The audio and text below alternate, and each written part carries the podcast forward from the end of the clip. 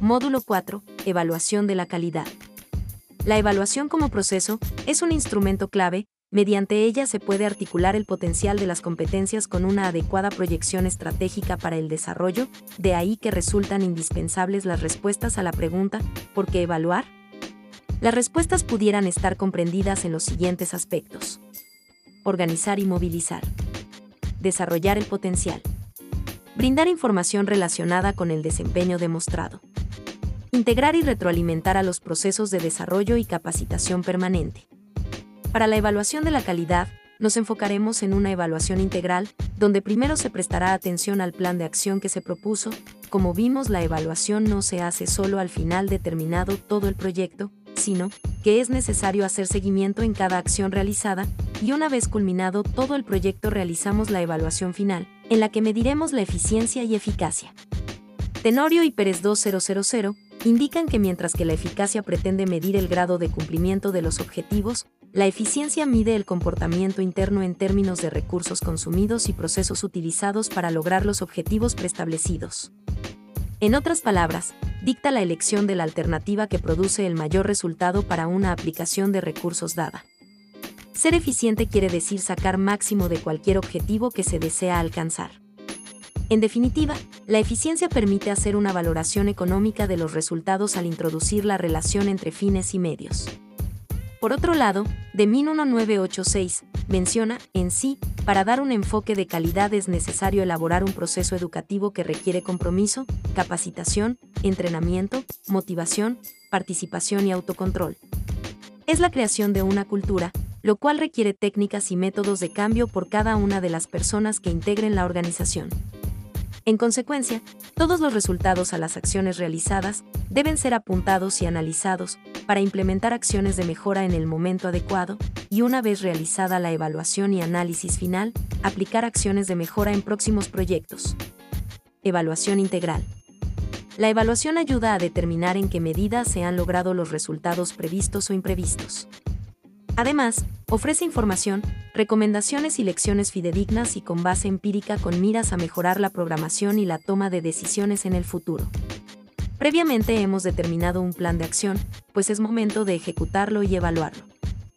En este proceso de ejecución tenemos que tener algunas consideraciones y así poder cumplir de manera óptima con lo programado, porque la consecución de una acción llevará al inicio y de otra, a modo de una escalera, hasta llegar al resultado final esperado un procedimiento sugerido para dar inicio y seguimiento en la implementación de acciones, recopilado en la caja de herramientas comunitarias, un servicio público de la Universidad de Kansas, es el siguiente. Revisar el plan de acción completo, cuidadosamente verificar que el plan está completo. Asegurarse de que cada propuesta de cambio ayudará a realizar la misión que esperamos. También es importante estar seguros de que el plan de acción, como un todo, ayudará a completar la misión, esto es, asegurarse de que no se deja algo fuera. Hacer el seguimiento. La parte de determinar qué hacer está terminada. Ahora tomar el plan y echarlo a andar. Recuerde la regla del 80 al 20, los esfuerzos exitosos lo son en un 80% por seguir a través de acciones planificadas y en un 20% en planificar para tener éxito. Mantener registrado lo que se ha hecho y en qué medida se ha hecho bien. Mantenga siempre un registro de lo que ha realizado hasta la fecha. Si se ha requerido un tiempo o recursos sustanciales, es también buena idea evaluar qué se ha hecho, ya sea formal o informalmente. Se puede hacer las siguientes preguntas. ¿Se está haciendo lo que se dijo que se haría? ¿Se está haciendo bien? ¿Lo que se está haciendo hace avanzar la misión? Herramientas de evaluación. Para la fase de evaluación, es necesario utilizar de forma intensiva las siete herramientas básicas de la calidad para evaluar y detectar nuevas áreas de oportunidad para el mejoramiento continuo. Carro and González 2016 consideran estas siete herramientas. Histogramas. Los histogramas son la representación gráfica de la distribución de probabilidad que presenta un conjunto de datos. Diagramas de Perato herramienta para el mejoramiento de la calidad y se utiliza para identificar y separar aquellos procesos clave que provocan la mayor parte de los problemas de calidad. Diagramas de Ishikawa o diagramas de espina de pescado. Se conocen también como diagramas causa-efecto y son una representación gráfica del conjunto de causas potenciales que podrían estar provocando diversos problemas sobre un proceso o influyendo en una determinada característica de calidad. Hojas de comprobación o de verificación. Es un formato que se define para la recopilación de datos de acuerdo con un estándar especificado.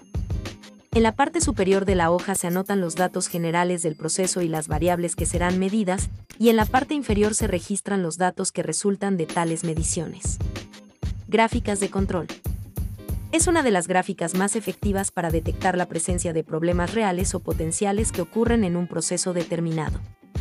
Tienen definidos los límites superiores e inferiores trazados a uno y otro lado del promedio dentro de los cuales se debe desarrollar un determinado proceso diagramas de dispersión.